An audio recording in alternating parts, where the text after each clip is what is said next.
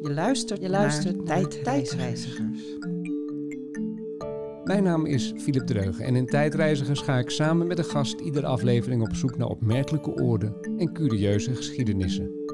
Deze podcast gaat over onmogelijke expedities, afgelegen eilanden en bizarre grenzen. Over alles wat onze wereld zo vreemd, maar tegelijk zo mooi maakt. Koninklijke Verzameling, het Katerijnenconvent, Museum Gouda en nu Tijlos Museum. Mark de Beijer mag al een hele tijd op hele dure spulletjes passen. Uh, Mark, goeie, goeiedag. Welkom uh, in deze podcast. Als ik, als ik zo kijk naar dat prachtige cv van jou. Je bent nu dus directeur geworden van Tijlos Museum in Haarlem. Ja. Oudste museum en naar mijn bescheiden mening ook het mooiste museum van Nederland. Valt er behalve dat je heel veel in musea hebt gewerkt, valt er een lijn in te eigenlijk? Ja, ik, ik hou van schoonheid en van verhalen. Dus nee, het, het, grappige is dat de intonatie waarmee jij mijn uh, cv voorlas, uh, deed mij vermoeden dat je zo'n vraag zou stellen. Van, goh, dit is wel, uh, je, je, je, gaat heen en weer. maar dat voelt eigenlijk voor mij niet zo. Ik heb kunstgeschiedenis gestudeerd en dat, dat doe ik omdat ik van, van schoonheid hou en van verhalen. Dus ik ben niet per se een kunsthistoricus die nou heel goed bijvoorbeeld de hand van een schilder kan uh, ontdekken. Maar ik ben eigenlijk meer het, uh, het tweede deel van uh, kunsthistoricus, historicus. Dus ik vind de verhalen erachter misschien nog wel het interessantst.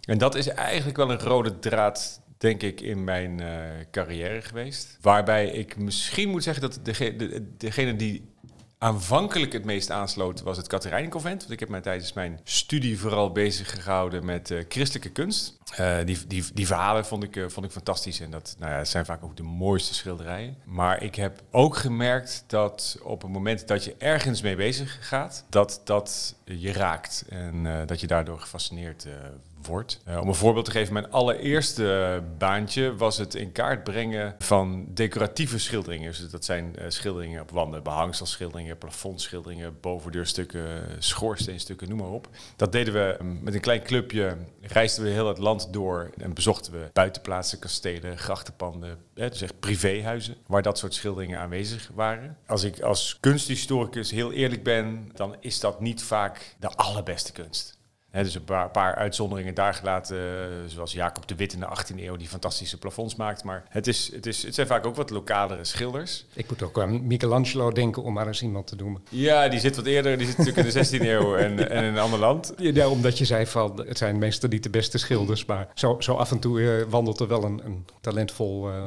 schilder doorheen waarschijnlijk. Ja, kijk, in, in, Italië is natuurlijk een ander, uh, ander hoofdstuk, ander chapiter. Dat, dat kerken die daar gedecoreerd moeten worden, uh, dat, dat zijn natuurlijk al de allerbeste kunstenaars die dat, die dat doen. In privéhuizen van de gegoede burgerij, zoals dat in Nederland hadden, zit dat denk ik toch net iets anders. Maar ik, ik raakte daar wel helemaal dol op, op die behangselschilderingen en op die plafondschilderingen, die dus soms een beetje nou ja, knullig waren of amateuristisch. Maar op het moment dat je in een onderwerp duikt, vind je het fantastisch. Ja, en kom je misschien ook heel onverwachte dingen tegen. Ja, absoluut. Ja, en dat, dat is misschien juist wel het leuke. Als je het over Michelangelo hebt, dat is nog best ingewikkeld om daar uh, nieuwe dingen over te ontdekken. Zo, zo uh, uitend daarna is deze, is deze schilder, uh, beeldhouwer natuurlijk onderzocht. Ja, en als je in zo'n niche duikt van behangselschilderingen, dan is daar inderdaad, kom je elke dag bij wijze van spreken wel iets nieuws tegen. Misschien een andere rode draad in mijn carrière is het interieur. Uh, het historisch interieur, waar ik echt gekker ben. En tegelijkertijd is dat het meest kwetsbare erfgoed dat we hebben in, in Nederland. dus ik heb mij onder andere ook bij Museum Katerijnenconvent bezig gehouden met kerkinterieurs. Nou, die, die staan op dit moment natuurlijk zeer onder druk omdat een groot gedeelte van de, van de kerken in Nederland zijn deuren sluit. Dus wat gebeurt er met die interieurs die vaak echt ensembles zijn met het gebouw? En dat zie ik ook in woonhuizen. Hè, dat, ja, die behoefte die hebben jij en ik ook. Op het moment dat we ergens naar, uh, naartoe verhuizen, dan uh, willen we er een nieuwe keuken in en uh, gaan we alles schilderen. En, oh, er wordt op het ogenblik zoveel verropt in Nederland. Met industriële deuren in 18e-eeuwse panden en dergelijke. Ja, absoluut. Dus er zijn ehm, ja, die, en die, dat vond ik ook wel interessant om te zien. Dus er waren enorm grote verschillen ook in het beheer en in de liefde voor die huizen. Waarbij, zeker als, als er generaties lang al in een buitenplaats gewoond wordt, de liefde ongelooflijk groot is. En, en ook het besef waar je woont en waar je door omgeven bent. En dus ook de voorzichtigheid eh, omtrent het interieur. Dat was soms anders als we nou, bij uh, mensen kwamen die er net kwamen wonen en het hele, hele buitenplaats uh, spik en span hadden gerenoveerd. Lekker uh, strippen van alles en dan een nieuw interieurtje erin beuken. En dat, dat doet soms pijn aan het historische hart. Tegelijkertijd denk ik dat iedereen zich daar wel eens aan bezondigt. Ik heb zelf ook, toen ik in de jaren 30 huis kwam te wonen, het, het, keukenblad eruit gehaald. Dat oorspronkelijk was. Denk, ja, dat is natuurlijk Zo'n granito, die heb, je, die heb je eruit gehaald. Die heb ik eruit gehaald. Dat, dat vond ik heel pijnlijk. En tegelijkertijd dacht ik, ja, als ik dit erin laat, dan... Uh, heb je hem tenminste naar zo'n handel in historische bouwmaterialen gebracht? Ja, dat heb ik wel gedaan, ja. ja. Toch nog een goede daad verricht. Dus wellicht is hij ergens anders in een ander jaren 30 huis terechtgekomen. Ja. Ik ken een, een, een, account op, wat is het, Instagram geloof ik. Die, dat, dat zijn de verborgen juweeltjes van Nederland. En dan zie je de huizen die te koop staan, die nog helemaal in oorspronkelijke staat zijn. Ja. Vind je veel in de buitenprovincies, moet ik zeggen. In Groningen, in Limburg, in Zeeland. Daar zie je ze heel erg veel terug.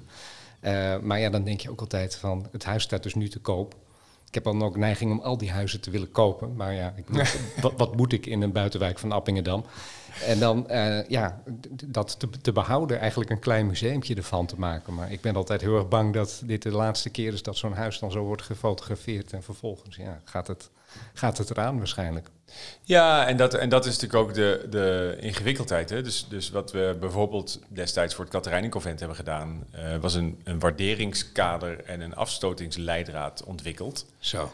Waarmee de kerkeigenaren zelf, de kerkgenootschappen, uh, keuzes konden maken van wat willen we nou bewaren voor de toekomst en wat niet. Het is een feit dat het gros van de kerken in Nederland de deuren sluit. Maar wat, hoe zorgen we er dan wel voor dat we het belangrijke erfgoed dat we hebben, uh, dat we dat bewaren? Ja, misschien een uh, reclamebureau erin voor heel veel geld en zorgen dat die de boel, de boel ja, een beetje, beetje intact houdt. Wat ze in Amsterdam hebben gedaan. Wat ik prachtig vind trouwens. Ja, maar uiteindelijk is gebruik van een gebouw is het de, de cruciale factor voor het overeind houden van het erfgoed. dus als het dezelfde functie houdt, kijk, een, een, een kerkgebouw is natuurlijk ongelooflijk ingewikkeld. Een historische fabriek uit begin 20e eeuw is, is vrij makkelijk een nieuwe functie te geven, want dat is een, een rechthoekig gebouw. Maar een kerk is eigenlijk maar voor één ding geschikt. dat is bidden. kerkdienst. Ja, ja dus, dus op het moment dat je dat herbestemt, dan gaat echt het hele interieur eruit. Nou, en hoe kun je nou keuzes maken? Hè, als kerkgenootschap heb je vaak meerdere kerken. En hoe, kun je nou keuzes maken van wat wil ik nou overeind houden? Wat kan ik ook overeind houden?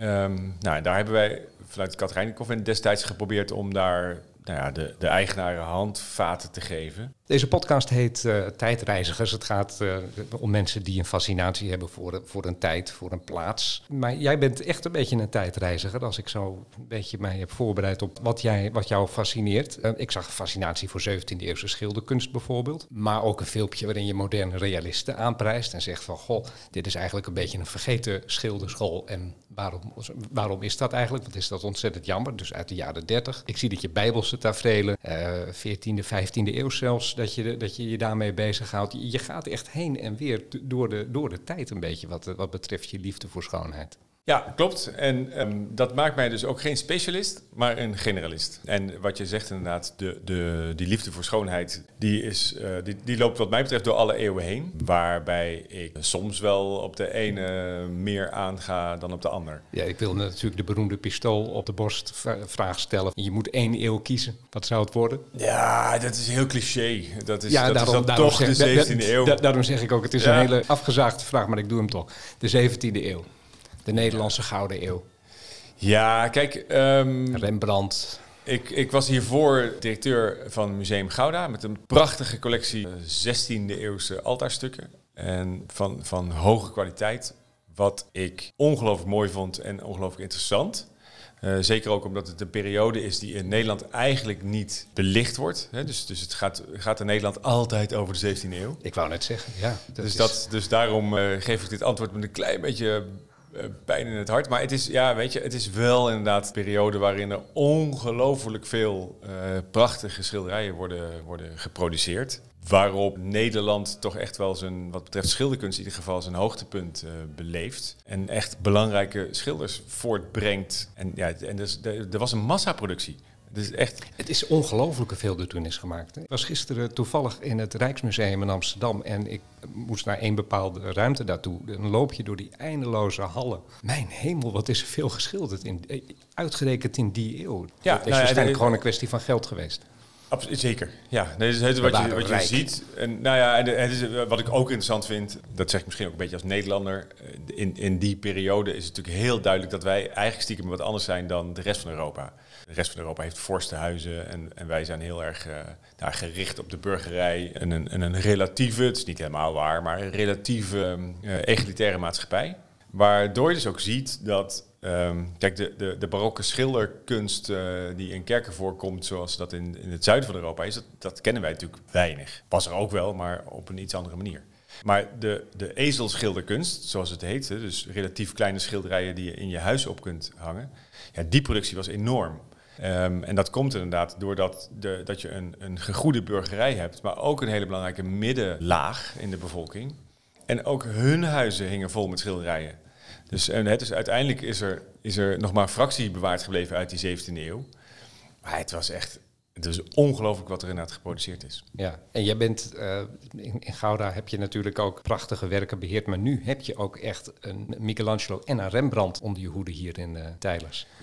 Ja, 25 uh, Michelangelo-tekeningen zelfs. De rijkdom van de, van, van de collectie van, uh, van is, is, is ongelooflijk. Dus om, om een voorbeeld te geven, een van de, van de beroemdste beelden uit de kunstgeschiedenis zijn de, de twee handen van, uh, van God en Adam op het plafond van de Sixtijnse kapel. Ja, daar hebben wij gewoon de voortekening van Michelangelo voor. Dus die, die zit daar die hand te tekenen om dat later op, uh, op het plafond van de Sixtijnse kapel te schilderen. Ja. ja. weet je, op het moment dat je dat ziet, ja, dat heb ik in ieder geval, als, als nou ja, kunsthistoricus, als liefhebber hiervan, dat is echt fantastisch. Dat is echt... ik, ik heb ze gezien. Het is ook nog een soort, je ziet hem denken, god, het is nog verdomd lastig om dit goed te krijgen, heb ik ja. het idee. Ja, absoluut. Dat, ja. hij, dat hij ook een beetje aan het, al worstelen is misschien een groot woord, maar dat hij toch aan het nadenken was, ja, maar hoe moet ik dat dan precies doen? En, dit, dit. Nou ja, en, en dat, dat, dat, zeg je ook wel goed. Um, tekenkunst is een zoektocht.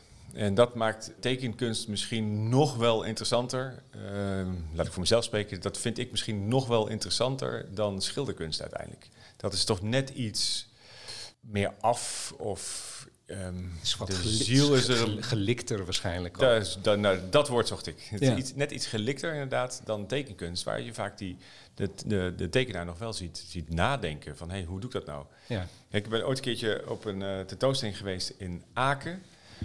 Um, en uh, daar zie je twee 17e-eeuwse, er hingen twee tekeningen van twee 17e-eeuwse kunstenaars die naast elkaar zitten en een naaktmodel tekenen. Uh, hè, dus je ziet de, de hoek van het model net iets anders, omdat ze, dat ze naast elkaar zitten. En dan zie je inderdaad hoe ze allebei datzelfde model eigenlijk op een hele andere manier weergeven. Nou, dat, was een, dat is fascinerend om te zien. Um, ja, daar, daar, daar word ik heel erg blij van. Nou ja, uh, je, je, hebt nu een heleboel van die tekeningen onder je hoede. Je bent vanaf 1 januari directeur van, uh, van Tijdens Museum in Haarlem. Uh, directeur. Wat doet een directeur van een museum eigenlijk? Ja, misschien een onnozele vraag, maar ik zat er echt over na te denken. Ja, je komt hier binnen, je bent de baas van het spul. Wat, wat doe je nou zo de hele dag? Ja, nou ja, dat, dat, dat ligt eraan. Dus soms ben je heel meer inhoudelijk bezig um, um, met, met, met de... En welke kant gaat een tentoonstelling op? Wat is nou precies het verhaal dat we met deze tentoonstelling uh, willen vertellen? Uh, we hebben natuurlijk een grote uh, marketing-communicatieafdeling. Dus, dus hoe zetten we dat nou? Hoe zetten we zo'n tentoonstelling of het museum zelf in, de, in de markt? Je vergaat het ook heel veel waarschijnlijk. Ja, we hebben natuurlijk veel overleggen. Nee, uiteraard. Ja, dus we hebben projectoverleggen, maar ook inderdaad meer beleidsmatige uh, overleggen. Dus ik hou me ook bezig met de interne organisatie uh, voor een deel. Lekker veel personeel om aan te sturen. Veel personeel met, aan te sturen? Met, met altijd, uh, met altijd de problemen die nou, daarbij komen. dat heb ik nog niet heel nog, erg tegengekomen. Dan komt het nog. Nou, ik heb hele... Ik heb hele dus ik, ik, ik stuur ook weer een managementteam aan... die weer afdelingen onder zich hebben. Nou, dat zijn allemaal hele fijne collega's. Maar wij moeten ons ook bezighouden met de fondsenwerving. Eind dit jaar gaan we een tentoonstelling maken met werk van, van Hockney. Nou, een van de, van de grootste, zo niet de grootste levende kunstenaar van dit moment. Ja, hoe krijgen we dat gefinancierd? Want dat is natuurlijk best een, eh, een, een uitdaging om eh, zo'n tentoonstelling eh, te maken, ook op financieel vlak. Maar we hebben bijvoorbeeld ook het gesprek met, met het ministerie van OCW. Je komt op je eerste dag als directeur bij zo'n nieuw museum binnen. nou, ik zei 1 januari, dus je zal waarschijnlijk op 3 januari hier naar binnen zijn gewandeld. Ja. Handen geschud met iedereen. Je gaat aan je bureau zitten. Heb je een soort plan wat je gaat doen met zo'n museum? Ja, waarbij ik het wel belangrijk vond om eerst iedereen te leren kennen. Uiteraard. Uh, dus dat heeft vooral mijn eerste uh, nou ja, anderhalve maand ongeveer uh, in beslag genomen om, om, om intern alle collega's te spreken. En naast dat ik het leuk vind om hen te leren kennen, persoonlijke dingen van hen te horen, ook te horen van goh, hoe kijk jij nou tegen Tylers aan en wat zouden we nog, nog beter kunnen doen of wat zou, zou anders moeten. Vervolgens ben ik zo langzamerhand nu een klein beetje aan het uitvliegen. Een van de dingen die we ook doen uh, is dat we, dat we een uitgebreid internationaal netwerk uh, hebben. Zo hebben wij ook, zitten we ook in de Alliance, zijn we een van de oprichters zelf, zelfs, de, de Alliance for Early Universal Museums. Dat zijn musea die in de 18e eeuw zijn ontstaan in Europa. Uh, dus om aan te geven, wat doe je nou zo op, op zo'n dag? Vanochtend heb ik een mailtje gestuurd naar mijn uh, buitenlandse collega's van... Goh, wij uh, hadden eigenlijk het idee om in juni een, een conference te organiseren van deze alliance in Sint-Petersburg. Ja. maar nu, dat lijkt mij niet meer een werkbare optie nu. Nee, die dit, dat, dat dachten wij ook. Dus Moet dat misschien is even bij zeggen, we nemen dit op op de ochtend dat net Rusland, Oekraïne binnen is gevallen. We hebben nog geen idee hoe dit gaat aflopen en wat voor ellende hiervan gaat komen. Maar Sint-Petersburg lijkt me inderdaad geen optie meer. Nee, exact. Dus dan zijn we met onze nou, partners in overleg. lijkt mij dan.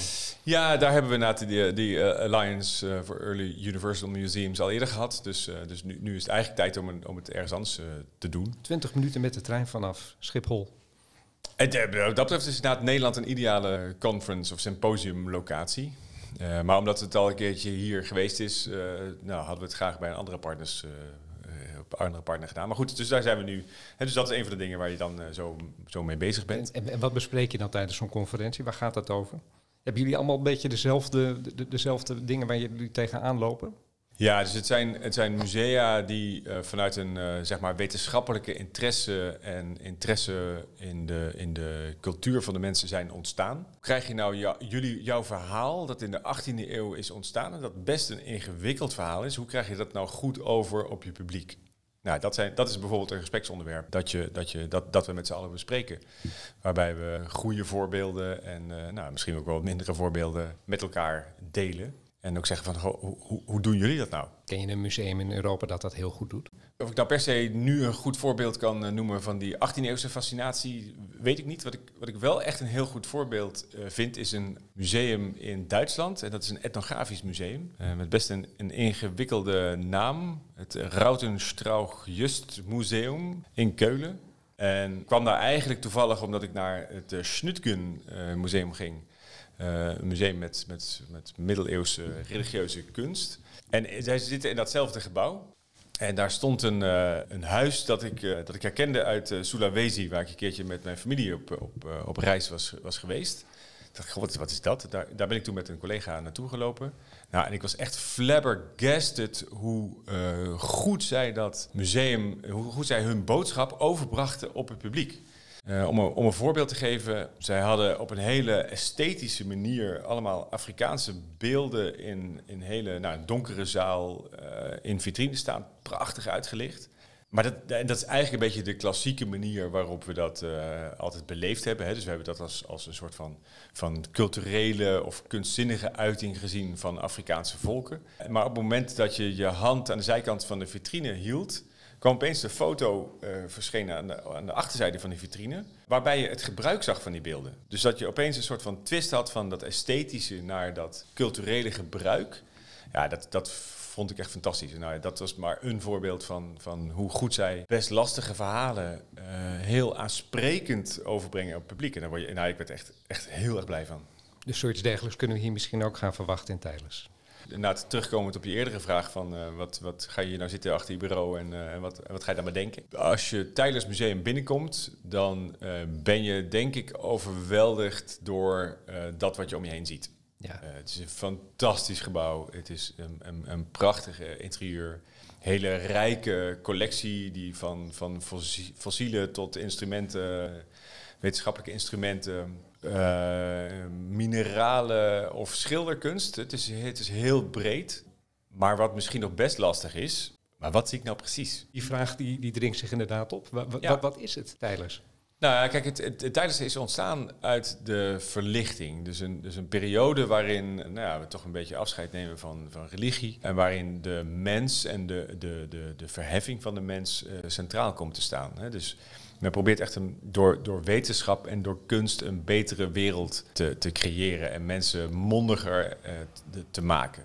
Nou, en dat, dat gebeurt hier in Haarlem met eh, Pieter Tijler, een, eh, een rijke koopman.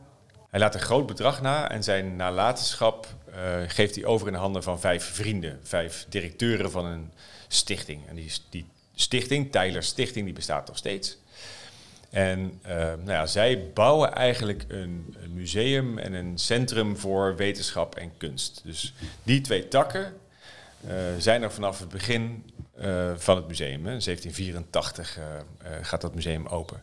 Ja, dat is de ovale zaal. En nog steeds de, de, het midden en, de, en de- je zou kunnen zeggen de kern van ons eh, museum. Show, showpiece, om het maar even in Absoluut. hippe termen te, te gooien. Nou ja, dat, dus dat, daar komt het museum vandaan. Dus, dus vandaar ook die, die hele breed uitwaaierende collecties. En alles wat je hier ziet is gekocht of laat, hebben ze laten maken eh, om hier te gebruiken of om nou ja, demonstraties mee uit te voeren. Om, om hè, de laatste stand van de wetenschap te laten zien of hier onderzoek te doen. Ja, dus het is echt een belangrijk wetenschappelijk instituut op dat moment. Maar, die, maar dat, dat, dat besef, op het moment dat je hier binnenkomt, eh, heb je niet direct. En dat, dat, dus als je bijvoorbeeld kijkt naar onze collectie mineralen, daar liggen in de ovale zaal eh, liggen prachtige mineralen. Maar je beseft pas echt wat de waarde is als je weet dat die collectie eind 18e eeuw verzameld is en dat het eigenlijk de belangrijkste collectie uit die periode is in de wereld. Eh, op het moment dat je dat als bezoeker voelt, ja, dan, dan heb je volgens mij een extra waardevol eh, bezoek. Ja, want dat mineraal, ik bedoel, in een hoop bedrijven waar je tegenwoordig binnenkomt, dan hebben ze zo'n eh, zo'n opengewerkte amethyst hebben ze in de lobby staan. Ik bedoel, Ja. eigenlijk voor dat mineraal zelf hoef je niet meer naar het museum. Het is ook het, het complete plaatje van, van Tijlers. Van ja, menselijke fascinatie. Ja, dus hier zie je, in het Tijlersmuseum zie je eigenlijk de fascinatie in de 18e en 19e eeuw voor eh, de wereld. Dus hoe zit eh, de aarde in elkaar? Voor de kosmos. Dus we hebben eh, fascinerende sterrenkijkers. eh, Ja, je, hebt, je, hebt een ster, je hebt een sterrenwacht hier op het dak, zag ik. Dat, Dus- dat wist ik nog niet eens. Ja, hebben sterrenwacht. Dus er werd hier, hè, dus, dus, dus er werd hier echt actief onderzoek gedaan. Eh, dus vandaar ook de, de zeg maar, culturele uitingen van de mens, namelijk kunst. Dat werd echt allemaal als even belangrijk gezien. En op alle vlakken werd onderzoek gedaan. En eh, nou had men echt een brede blik Europa in. Dat, dat vind ik fantastisch dat je hier ziet. Maar dat moet je dus, hè, want daar hadden we het over, dat moet je dus wel op je publiek goed over kunnen brengen. En eh, ik zie dat wel als, een van mijn missies om dat eh, nou, nog beter te doen. Dus dat je een nog mooier museumbezoek hebt. Ja, misschien dat een meneer verkleed als, eh, als Tijler door het museum loopt en, en vertelt over zijn fascinatie. Eh, Grappig genoeg doen we dat ook wel, want we hebben de Lorentz, eh, het Lorentz Lab. eh, waarbij inderdaad ehm, ehm, acteurs je meenemen naar de tijd dat, dat Hendrik Lorentz, Nobelprijswinnaar, hier onderzoek deed in het begin van de 20e eeuw. En ja, zij nemen je dus echt mee door, door, door de tijd. Dus dat doen we op een, op een deel, eh, doen we het ook al. Tegelijkertijd zijn er natuurlijk allerlei andere, misschien ook wel digitale mogelijkheden om dat verhaal voorafgaand aan dat je binnenkomt, eh, je te doen beseffen. En dan eh, vervolgens moeten we een aantal dingen uitlichten in het museum op, een goede manier, zodat je echt helemaal blij hier weggaat. Nou ja. gaan alle bezoekers hier blij weg, hoor. Ik, ik, ik wou zeggen, ik ben hier vaak geweest. Ik ga altijd wel blij weg. Al is het alleen maar omdat je... Ja, je, je krijgt zo'n goed idee hier van eigenlijk het, het moment nul... dat de mens begon na te denken over zichzelf. Ja, Eh, begin van de wetenschap. Vol verwondering eh, groeven we ineens eh, fossielen op en dachten van... Huh, hoe kan dat? En begint de, de, de, de poging om het te verklaren. Je krijgt de, de geologie begint als wetenschap. eh, de, de, de geschiedkunde begint als wetenschap. En, en dat, is, dat moment nul zie je hier zo ontzettend goed verbeeld terug. Ja, nou, een heel mooi voorbeeld daarvan is uh, de, de zondvloedmens die we in onze collectie hebben. Waarbij uh, het is een fossiel waarmee men dacht van nou, dit is een, een mens dat de. je ziet een soort van ruggengraat en een, een, een soort van schedel. Dit mens heeft de zondvloed meegemaakt. Omdat het natuurlijk een, nog een rotsvast geloof was in, de, in het Bijbelse verhaal. En dat is aangekocht toen door de eerste directeur van het museum, um, Martinus van Marum, die donders goed wist dat het helemaal geen zondvloedmens kon zijn. Want ja, je had natuurlijk al de evolutie, evolutietheorie van uh, Darwin. Maar juist daarom, om dat te laten zien uh, en die overgang te laten zien, heeft hij het wel aangekocht. Uh, vervolgens heeft hij het nog wat verder uit het steen uit laten bikken. En toen blijk, dan blijkt het inderdaad een salamander te zijn. Maar dat soort verhalen, ja, dit, daar dit, zit ik wel weten. Ja, dit wil ik. Dit, dit, dit, ik weet niet of je het laat zien, maar dit, dit wil ik weten. Dit zou prachtig zijn om uit te leggen. Ja, dit laten we natuurlijk zien en dit, dit vertellen we ook wel op deze manier. Uh, maar ik denk dat dat inderdaad nog uh, aansprekender kan. Uh, ja, en als je dit, de, de, de, hele tijd dit soort verhalen hoort, ja, dan moet iedereen blijven worden, toch? Tegelijkertijd, je hebt een museum dat, ja, dat af is. Het lijkt me ook heel moeilijk om hier iets, iets te willen doen. Want ja, het, het, het is er al. Het is er, laten, laten we zeggen, het is hier al twee eeuwen. Dus je kan niet je kan niet eindeloos schuiven met dingen, lijkt mij. Dat moet ook misschien wel een beetje intimiderend zijn als je hier leiding gaat geven aan zo'n museum. Nou, intimiderend weet ik niet, maar er is wel absoluut, uh, zeker bij mij ook het besef, dit staat al heel lang zo. Uh, en dit, is ook, dit heeft dus een ensemblewaarde. Tegelijkertijd zijn natuurlijk in de 19e eeuw ook dingen verplaatst uh, die we, waar we dan achter komen van, oh, het staat niet al 238 jaar op deze manier. Um, maar het heeft wel inderdaad echt die, die het, de, dus de collectie en het gebouw en het verhaal zijn onlosmakelijk met elkaar verbonden. Dus daar moet je ook niet al te veel aan willen schuiven. dus dus het, ik, het is ook echt niet zo dat ik um, zeg van... Uh, nou jongens, uh, al die instrumentenkasten die zijn uh, zo vol, daar kan er heel veel uit. Absoluut niet. Nee, dat die, die volheid is juist een van de aantrekkingspunten. Natuurlijk. Precies, ja. precies. En tegelijkertijd moet je dus ook wel de bezoeker soms begeleiden... om door de bomen het bos te zien... En dus ik zou het heel mooi vinden als, als de bezoeker binnenkomt, het verhaal eigenlijk al snapt van wat ze hier gaan zien. En dan vervolgens laat je, uh, moet je een paar van die, van, die, van die absolute juwelen eruit lichten. Zodat je inderdaad echt nou ja, het volle besef hebt van, uh, van, de, van de schoonheid en, en, en, de, en de geschiedenis die je hier om je heen voelt. Ja, ik zie ineens een lasershow voor me, maar dat kan vast niet. Dat zie ik gelukkig niet voor me. nee, maar goed, je, je krijgt tegenwoordig in een hoop musea, als je binnenkomt, dan word je inderdaad een soort bijna voorbereid op wat je gaat zien. Hè? Ja. Met, met compleet met, met bewegende beelden, mensen die dan uh, als een soort hologrammen naar voren treden en zeggen van... en ik ben degene die dit allemaal heeft gemaakt uh, ooit. En het, het, het, is ook gewoon mooi om te zijn. Hè? Zeker. Om gewoon naar binnen te lopen en je een beetje te, ja, te verwonderen. Je te laten overdonderen. Inderdaad, die, die 500 instrumenten te zien en denken van... zo, dat zijn veel instrumenten. Dus het, dat, lijkt, dat lijkt me heel moeilijk aan, aan, aan wat, je, wat je wil gaan doen met dit museum. Die, die hele delicate balans. Zullen we zeggen, Mark Rutte's vaasje is het bijna. Het, het, het kan zo'n makkelijk stuk. En je, en je wil er zo goed voor zorgen. Maar ja, wat doen we ermee? Dat is iets waar je, waar je denk ik ook tegenaan loopt. Absoluut, absoluut. Nee, kijk, en uh, uh, ik ben zelf uh, geen audiotour gebruiker bijvoorbeeld. Als ik naar een museum ga, dan, oh, dan laat ik die achterwege. Ja, oh, mijn ja, hemel. Ja, maar daar zeg ik bij, uh, ik heb natuurlijk wel die, die achtergrond. Ik heb uh, kunstgeschiedenis gestudeerd en werk al heel lang in dit vak. Dus voor mij is het echt eenvoudig om in een museum binnen te lopen en uh, dat wat ik om me heen zie op waarde te schatten. En wat ik ook zie als museumdirecteur, als museummens, is dat die begeleiding die wij bieden aan onze bezoekers ongelooflijk gewaardeerd wordt. Want men vindt het superleuk om, en in die zin is natuurlijk een audiotour ook best een goed middel omdat je kunt blijven kijken. Maar, maar dat wij dus de bezoeker enige richting geven in wat ze zien, ja, wordt wel echt heel erg gewaardeerd. Ja, ik, ik, ik begrijp het. En, ik heb zelf ook wel eens een audiotour gedaan. Alleen er zijn toch heel veel musea in deze wereld waar je dan doorheen struint. En dan kom je de hele tijd van die zombies tegen die alleen maar van, van nummertje naar nummertje aan het lopen zijn met hun, uh, met hun audiotour. Waar ze dan weer wat, weer wat uitgelegd krijgen. Terwijl het is ook zo mooi om een beetje uh, wander and drift door zo'n museum heen te gaan. En, en ja, en, ja, en, en, nogmaals, ik ben in, in, in, intuïtief het totje te nemen. En dat vind ik wel zo jammer dat het, dat lijkt in een hoop musea lijkt dat ook een beetje verloren te gaan. Ja, ik, ik, ben, het, ik ben het met je eens. tegelijkertijd, ik denk dat het soms ook echt wel helpt om het echt, je, de bezoeker echt te laten beseffen wat, wat ze zien. Hè. Om een voorbeeld te geven, ehm, in mijn uh, vorige functie als directeur van Museum Gouda hebben we een project ontwikkeld. Een tentoonstelling uh, die gaat open in april. Uh, die heet Beleef het wonder van Gouda. Dus er zit heel bewust het, woordje beleef in. Waarin we de, die 16e eeuwse altaarstukken, waar ik het eerder over had, eigenlijk die, die, die zijn kunst in het museum, um, in museum Gouda. Daar, daar worden ze gezien als kunst. En wat ik eigenlijk heel belangrijk vind, is om de oorspronkelijke context weer terug te geven aan die altaarstukken. Dat ze gemaakt zijn door religieuze broederschappen of het Timmermansgilde, of nou, noem maar op. En we gaan dus die altaarstukken die in de 16e eeuw de beeldenstorm hebben overleefd, um, omdat er eigenlijk in Gouda geen beeldenstorm was, die gaan we terugplaatsen in de Sint-Jan, daar waar ze vandaan komen.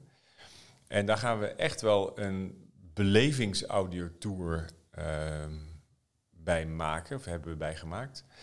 Waarbij je dus echt meegenomen wordt door een kerkmeester uit de 16e eeuw. Daar zit wel allemaal wetenschappelijk onderzoek aan, aan ten ligt daar aan ten grondslag. Dus we hebben, hebben zeer uitgebreid bijvoorbeeld altijd alle kerkrekeningen onderzocht. Zodat dat wat we vertellen ook echt waar is. Maar we doen het wel op een wat ja, meer belevingsmanier. Zodat je meegenomen wordt die 16e eeuw in. Zodat je als bezoeker voelt wat die altarenstukken waren, wat ze daar deden en hoe ze functioneerden. Ik denk dat we dat heel erg uh, goed hebben gedaan zonder het plat te slaan. Juist helemaal niet. Maar dat we een extra laag bieden aan dat wat jij ziet. Ja, en dat gaat je dan uh, ja, iets, iets vertellen over het leven in Gouda en die tijd ook, neem ik aan. Ja, ja precies. Je stapte, hè, dus, dus, dus zo'n zo'n kerk was, was vele malen drukker als je tegenwoordig uh, gewend bent. He, je komt binnen nu en dan is het uh, muisstil. En, uh, zit anderhalve weduwe die zit daar de roze te bidden. ja, precies. Nou ja, en, en, en vroeger was het natuurlijk een... heb ik natuurlijk allemaal die schilderkunst uit de 17e eeuw... waar de hondjes tegen die pilaren aan zaten te plassen. Een ander, ander prachtig voorbeeld is de Buurkerk in, in Utrecht... waar een plakkaat uit de 17e eeuw, 17e eeuw hangt... waarop staat... gelieve tijdens de dienst niet het vee door de kerk te jagen... Uh, om aan te geven hoe zo'n kerk in die periode gebruikt werd. Dat was nou ja, een soort publieke hal was het. En een drukte van je welste. En dat gevoel... En je kon er ook je koe verkopen. Ja, ja, blijkbaar. Ja. nou ja, en dat gevoel willen we dus, dus terugbrengen met die tentoonstelling uh, Beleefd Wonder van Gouda. En ik, ik, denk dat dat echt inderdaad een verdiepingslaag uh, biedt aan, uh, aan die schilderijen. Ga je dingen aankopen? Ik zag een plaatje van twee of drie heren met een hele dikke cheque van de Vriendenloterij die uh, hier, uh, hier langskwamen vlak voordat jij hier aantrad. Ik geloof de drie ton of zoiets dergelijks. Toen dacht ik van nou, dan kunnen we misschien een paar mooie nieuwe dingen gaan kopen voor Tijlers. Ja, hoe, hoe, vol, hoe, hoe, vol, het ook al staat. Kun je een, een tipje van de sluier oplichten? Zonder de prijs gelijk op te drijven, omdat jullie daar dan achteraan zitten.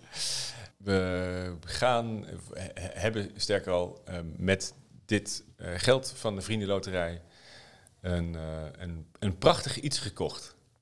Wat ehm, de luisteraar binnenkort ook oh, kan bewonderen okay. in, in Tijdens Museum.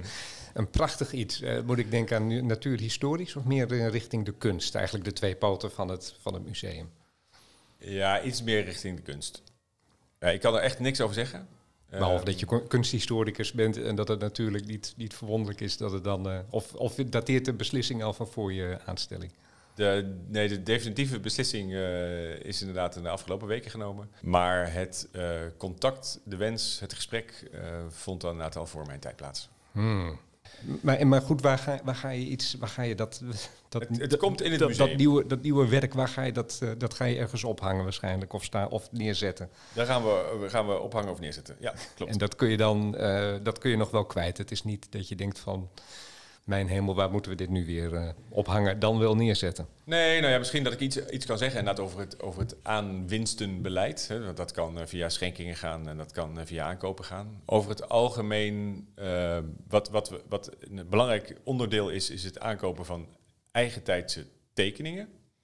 Uh, dat is iets wat we, wat we heel uh, doen, zeg maar. Omdat dat heel erg past in het beleid dat altijd in de 18e en de 19e eeuw is gevoerd om uh, nou ja, kunst aan te kopen uit, uit vroeger en, en, eigentijds, uh, en van eigentijds kunstenaars. Dus als je bijvoorbeeld kijkt, die twee schilderijen, zalen die we hebben, die zijn destijds allemaal aangekocht um, als moderne kunst. Dat ja. is vaak rechtstreeks van de schilders gekocht, ook om het, om het ja, schilderkunstige klimaat te stimuleren, zeg ja. maar. Uh, dus eigentijdse uh, tekeningen kopen we nog steeds veel aan. Op het gebied van de wetenschap hebben we over het algemeen wat minder aanwinsten. Omdat dat eigenlijk een soort van gestolde collectie is. Zo was dat in de 18e en 19e eeuw. Nee, uh, die functie ging meer naar universiteiten, precies. En, en dus, dus is het eigenlijk een gestolde tijd. Dus er, er zijn weinig uh, relevante stukken die we nog aan die collectie zouden moeten toevoegen. Dus, dus als, we, als we verwerven, dan is dat meestal inderdaad richting de kunst en vaak uh, op tekeningengebied. Maar het, nou ja, het, de nieuwe aanwinst komt in het museum en is dus inderdaad over een tijdje hier te bewonderen. Ja. En wanneer ongeveer kunnen we dit verwachten? Ik denk dat het rond mei te bewonderen is in het museum. Tyler staat in de fik. Het brandalarm heeft niet goed gewerkt. De sprinklers hebben niet goed gewerkt. Je kan uit de hele collectie één ding redden terwijl je naar buiten rent. Ja, dat, dat, dat zijn Oh, ja. En je kan die mosasaurus waarschijnlijk niet tillen, denk ik. Nou, dus precies. Of de elektriseermachine. Dat zijn toch dingen die je niet, het, eh, niet zo het, eh, het museum uitkrijgt. Ja, weet je, wat ik een beetje lastig vind, is dat um, met dit soort vragen, um, die, die ik snap en terecht ook vind, dus ik ga ook echt een antwoord geven zo. Maar ja, dus, dus daarmee... is een variant op de pistool op de bos natuurlijk. Ja, maar het, en, dat maakt het, maakt het hier nog wat extra ingewikkeld, omdat je het gevoel hebt uh, dat je moet kiezen tussen, tussen of de wetenschappelijke collectie of de kunstcollectie. Dat en zat dat, er totaal niet achter. Het, nee, dat weet ik, maar dat gevoel heb ik dan zelf. Nee, tuurlijk, uh, tuurlijk is dat ook wel, zit, is dat de insteek. Ja. Waar kies je voor? Welke kant van Tijlers? Uh, nou, en dat, en dat doe ik dus niet. Dus ik kies niet voor die, voor, die, voor die kant. Maar wat wel een hele belangrijke collectie is, uh, ja, zijn toch onze tekeningen. Uh, als, ik, als ik moet, dan hol ik met 25 Michelangelo tekeningen naar buiten. Ja, niet mineralen die overleven, die brand toch wel. Ja, dat, dat kun je afvragen. Maar dat, um, kijk, wat, het, wat het, het, het lastige is bij dit soort dingen, het is onvervangbaar. Dus zowel de wetenschappelijke collectie als de kunstcollectie, het is niet te, niet, niet te vervangen. Uh, wij kunnen nu wel nou ja, een, een, een nieuwe sterrenkijker kopen, maar uh, diegene van Herschel die we, die we hebben, die destijds is gekocht uh, van de ontdekker van, uh, van Uranus. Ja, dat verhaal dat eraan vastzit, dat kun je nooit meer kun je nooit kopen. Dus dat moet je ook niet willen. Dus ik vind ja, dat, is, dat is een hele ingewikkelde. Maar goed, dit is wel. Kijk, die Michelangelo-collectie zet ons. Um, kijk, als museum zijn wij een soort van internationale speler dus de, de, we zijn het oudste museum van Nederland en er zijn niet zoveel van dit soort unieke musea in, in, in de wereld. En dat geldt ook bijvoorbeeld voor die Michelangelo's. Met de, die collectie die wij hebben, spelen we wel mee in de wereldtop. Uh, dus op het moment dat er ergens een Michelangelo tentoonstelling uh, georganiseerd wordt, in de Metropolitan in New York bijvoorbeeld, dan uh, bellen ze de, de Tyler's Museum op. En dan zeggen ze van, hey, can I borrow your ja. Michelangelo's. Ja, en dan zeggen wij dat, uh, dat is goed. Wel, of niet, hè. we zeggen ook heel vaak niet. Uh, want wij moeten daar zeer goed voor zorgen. En, en tekeningen kunnen natuurlijk erg slecht tegen licht. Dus we zeggen vaker uh, nee dan, dan dat we ja zeggen. Um, maar het biedt wel de mogelijkheid om hele interessante dingen ook weer terug te lenen. Um, van instituten waar je... ja. Oh, laat, laat eens weten, wat staat er op je verlanglijst? Heb je nog ergens iets waar je... Nou, we zouden heel graag een tentoonstelling over Michelangelo maken. Dat is wel, inderdaad, die staat wel uh, op, ons, uh, op ons wensenlijstje. Gaan we ook wel binnenkort voor naar het buitenland om dat uh, proberen voor elkaar te krijgen. Je hebt ook nog het topje van de Mont Blanc in huis. Hè?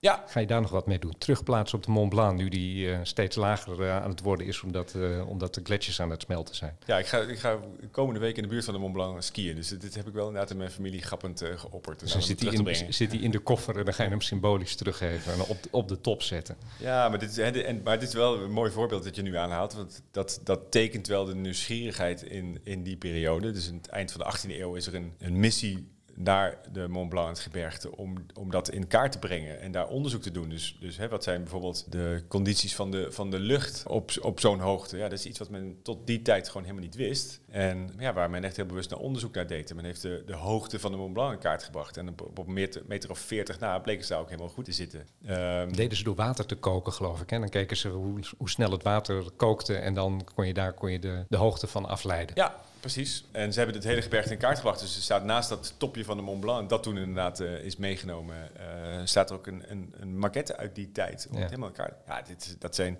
dat tekent de, de interesse, de, de, de hang naar het weten van dingen in die periode. Ja, dit, dit en de botheid. Ik bedoel, je gaat daarheen, nee, de hoogste berg van, uh, van West-Europa. En met je pikhouweel, pok, maak je hem weer ietsje minder hoog en neemt dat gewoon mee naar huis. Zou je ook nu niet meer zo snel doen? Ja, nee, ja van de andere kant, als je dan kijkt uh, naar de skigebieden in Frankrijk, uh, de natuur gaat er nog steeds aan. Dus, uh, ja, nee, daar, daar heb je ook wel weer gelijk. Ja. Mark de Beyer, ik wil je heel hartelijk bedanken voor dit gesprek. En zorg goed voor mijn favoriete museum. Ik, ik, maar ik denk dat het bij jou in hele goede handen is.